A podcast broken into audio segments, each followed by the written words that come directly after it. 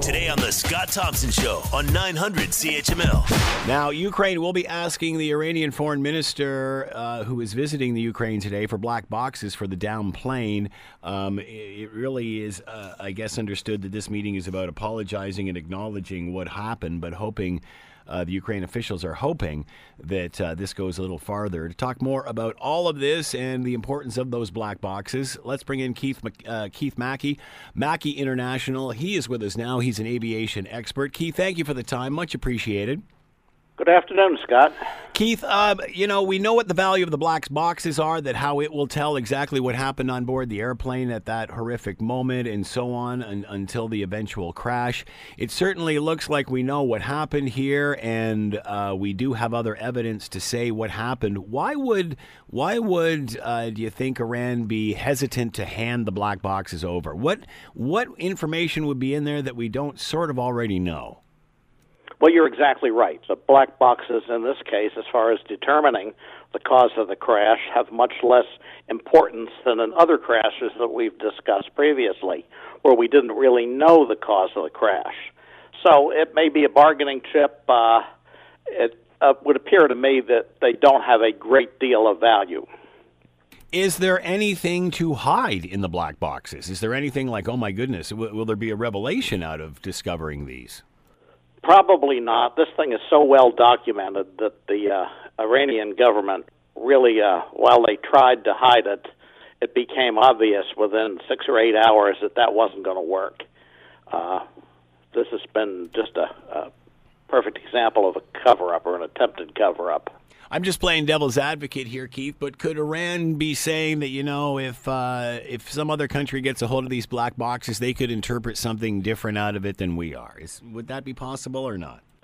I doubt it. Uh, you're going to have the cockpit voice recorder on there. There may be nothing on it because the bomb exploded underneath the cockpit. I understand, and it's what we call a proximity type uh, weapon, where it doesn't actually hit the aircraft but uh, explodes alongside it, uh, sending shrapnel through the uh, structure. And that was one of our first clues. You could see the uh, pictures of the wreckage. You could see what appeared to be shrapnel holes in many places in the sides of the fuselage. Uh, how would that? Why do those do these type of uh, uh, bombs do what they're doing as opposed to just hit the the target directly? Explain to to people why that may happen. Well, the short answer is I don't know. This is an effective way, apparently, of bringing down an aircraft. I know that in the uh, Malaysian Flight 17 shoot down over Crimea, a very similar weapon was used, and they were able to determine the exact position of the rocket when it exploded. Uh, they had uh, the pieces of shrapnel plotted out the the reconstruction they did on that accident was absolutely amazing. Now, in this case, we've got two uh, rockets that apparently hit the aircraft. And how could it be that once the aircraft was hit, the the information to the black box was out, or will we find more detailed information uh, right up until impact? Well, we don't know. Uh, it's possible because the radar track disappeared although the black boxes should have been backed backed up by battery power, uh, we we really don't know what's on there. So uh, we'll be able to recover any conversations that might have taken place in the cockpit after the weapon exploded. We'll have the uh, data tracks, the power that each engine was producing, the position of the flight controls, uh, system operation, a lot of things like that. But you know, we we know what happened. The aircraft got shot down. That was the cause of it. And any other information is just additional information. Hmm. Um, many were questioning uh, how this happened in the sense that uh, if if air defense missiles, and I know this isn't your expertise, Keith, but uh, the, there were air defense missiles, uh, anti-aircraft defense missiles uh, in operation uh, due to a previous attack. They were waiting for a retaliation from Americans, and obviously a commercial jet airliner so they say, was confused uh, with a, an incoming uh, missile or or, uh, or weapon of some sort. Uh, commercial airplanes, I understand, have some sort of transponder which uh, differentiates them on radar from others. Is that accurate? So this sort yes. of thing doesn't happen. Yes, that's accurate. It would be uh, what we call squawking, a unique cl- code for that particular flight. The aircraft was flying a normal departure course from that runway, from that airport, and uh, it had nothing in common with an incoming cruise missile at all. So, if you're looking at a radar, you are well aware that this is a commercial aircraft and not something else? Yes, there could be no doubt of what it was if it was being tracked. So the question becomes why were they allowing flights to take mm-hmm. off after they'd followed, uh, fired that volley of missiles toward Iraq just a few hours previously and likely were anticipating, as you say, a retaliation? Uh, and we understand that there were other flights in the air in the area at this time, some that had gone on after this plane had come down. Do you know any? Do you have any information to that? Both before and after, and there were flights en route at the time. Now, remember, when you overfly a country such as Iran, it isn't free. Uh, the airlines are charged for it, and it's a source of revenue for these countries. So there is some reluctance to shut down airspace, although on a case like this, it certainly should uh, have been done because of the great risk involved. So it appears the left hand didn't know what the right hand was doing. Is that your assumption here? Well, that's a possible explanation. Of course, you could put your conspiracy hat on, yeah. and you could say, what would happen if the Iranians did have a retaliatory attack? and they shot an airliner down. They could blame it on the Americans. Mm-hmm. Hmm. Good so we'll point. never know. And and again, with that transponder uh, making it obvious, you wonder how that mistake happened too. Well, I doubt that the uh, the missile battery, if you will, it was a called a Tor M1 system. I doubt that it had the capability of uh, decoding transponders, although it may have. Hmm. We, we really don't know. Uh, do you... It has a very limited range, only a few miles, and so because of the position of the missile launcher, which was very close to the airport, we we kind of questioned as to why it was there. Mm. So, um, uh, with the black box not really being needed at this point, do you think that neutral uh, countries will eventually get this? Do you think Boeing will eventually get this, or or uh, the Ukraine airline? I would imagine it'll probably go to the Ukraine airline because they're the rightful owners of it. I mean, it's their property. Now, the uh, the Iranians, per the uh, International Civil Aviation Organization uh, protocols, are responsible for the investigation.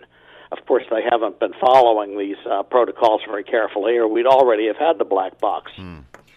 Keith Mackey's been with us, Mackey International. He is a aviation expert. Keith, as always, thank you so much for the time. Much appreciated.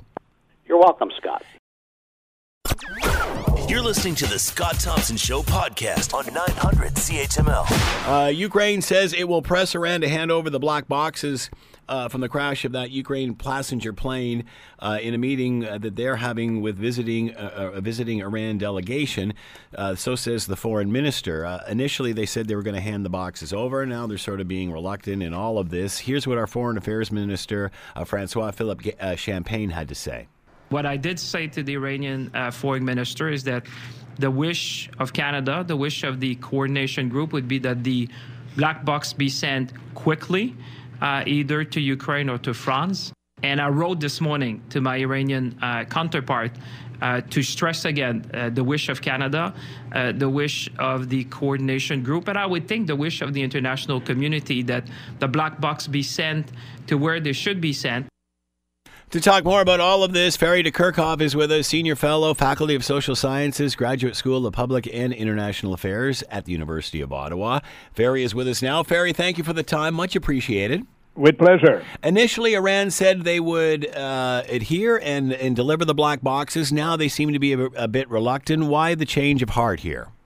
Well, I'm going to develop what I think is not a conspiracy theory, but it's I'm more and more inclined to believe that although the international community is happy to hear the Iranians say that it was unintentional, I think we're getting more and more into expressing some doubt about that. And in fact, when you've got two missiles, you know, you, you've got to look at it from the perspective of people who are pilots and they know perfectly that the responder on their on their aircraft works and the signal goes. So there's an increasing amount of doubt about whether that was really not intentional as opposed to unintentional, and that may be the underlying reason why there's a reluctance to pass on the black box because they might reveal, in fact, some facts that we don't know at this stage from that perspective. I, I, I think that the, the you know the, the, let's go a bit backwards here and think that when the Iranians successfully launched their missile against the Iraqi ba- base, which of course is an American manned base in Iraq, uh, it was done in a very sophisticated way to ensure that in fact no no real death would occur other than concussion for people. So it was a it was something very well measured in a typical way from an asymmetric point of view, the way the Iranians do things.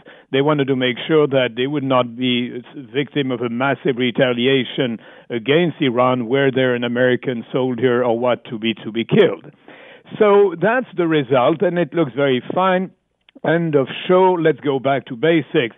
I think that among the Revolutionary Guard, there were some people who felt that the death of Soleimani was nearly was really not avenged. In fact, this this kind of attack without any victim on a base, which was not even it was an Iraqi base, not even a, a full-fledged American base, and I wouldn't put it past the ICRG, you know, the the Revolutionary Guard to say, hey, we we we didn't get a real retribution for what the Americans have done and let's let's down a plane, not a very significant one.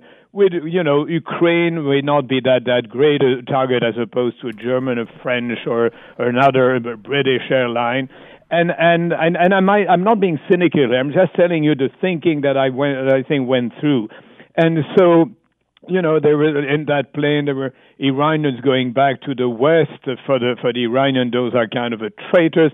All of that leads me to think that maybe there's much more nefarious thinking underpinning it, and that may be the reason why all of a sudden they won't deliver the boxes. I have no idea because I have absolutely no expertise in terms of what the recording is for these boxes, but you never know what it might have obtained. Like, for instance, how much time in between the two missiles? Were there some some some you know some reaction for the first one before it down the second one. You and I don't know what there mm. was, but I'm really getting more and more skeptical because after all, the Iranian initially said we'll give you the box, and now they don't. They didn't recognize the two hits. Now they do.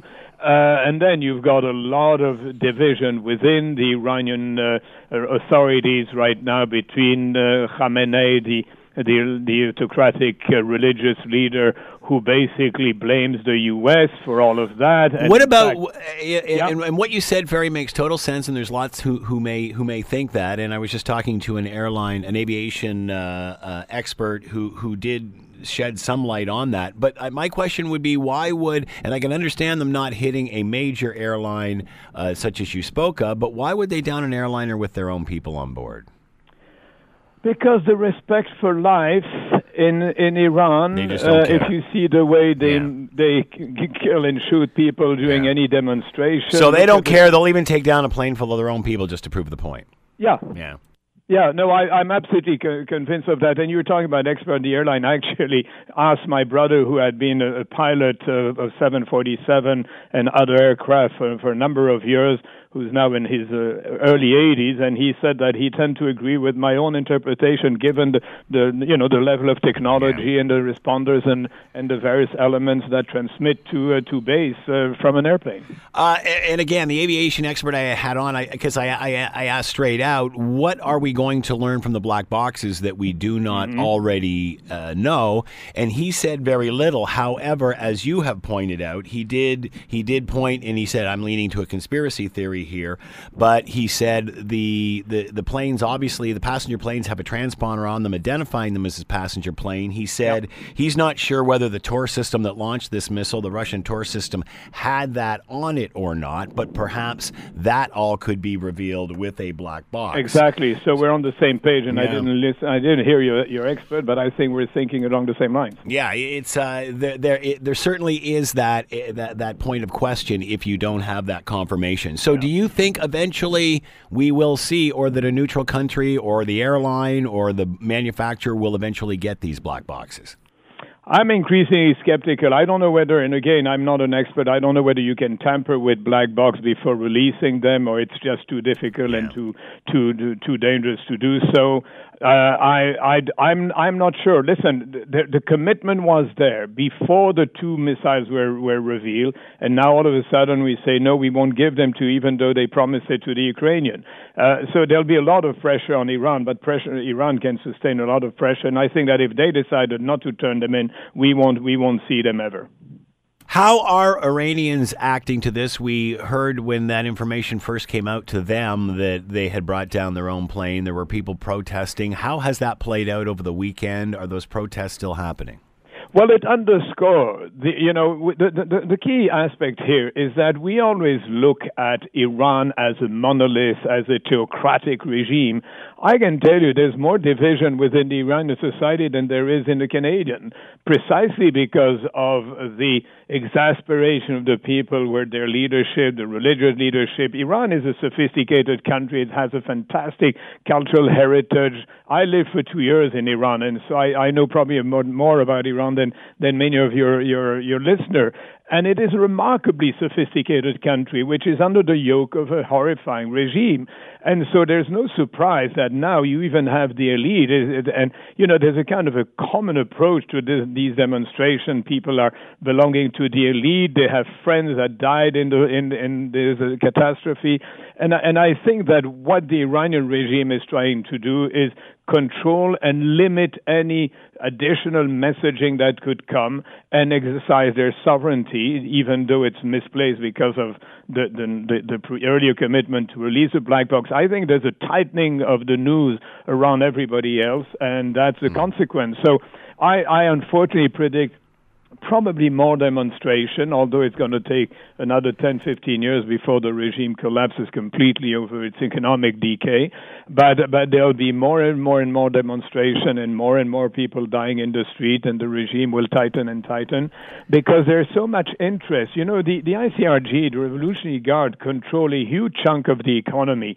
And, and, and even though the economy is tumbling down, they still, they still control a lot of the oil and gas that goes to countries that are don't give a damn about the Trump sanction, whether it's China, India, or otherwise, or who get some some compensation or some uh, some some regime mm-hmm. authorizing them to to get that oil.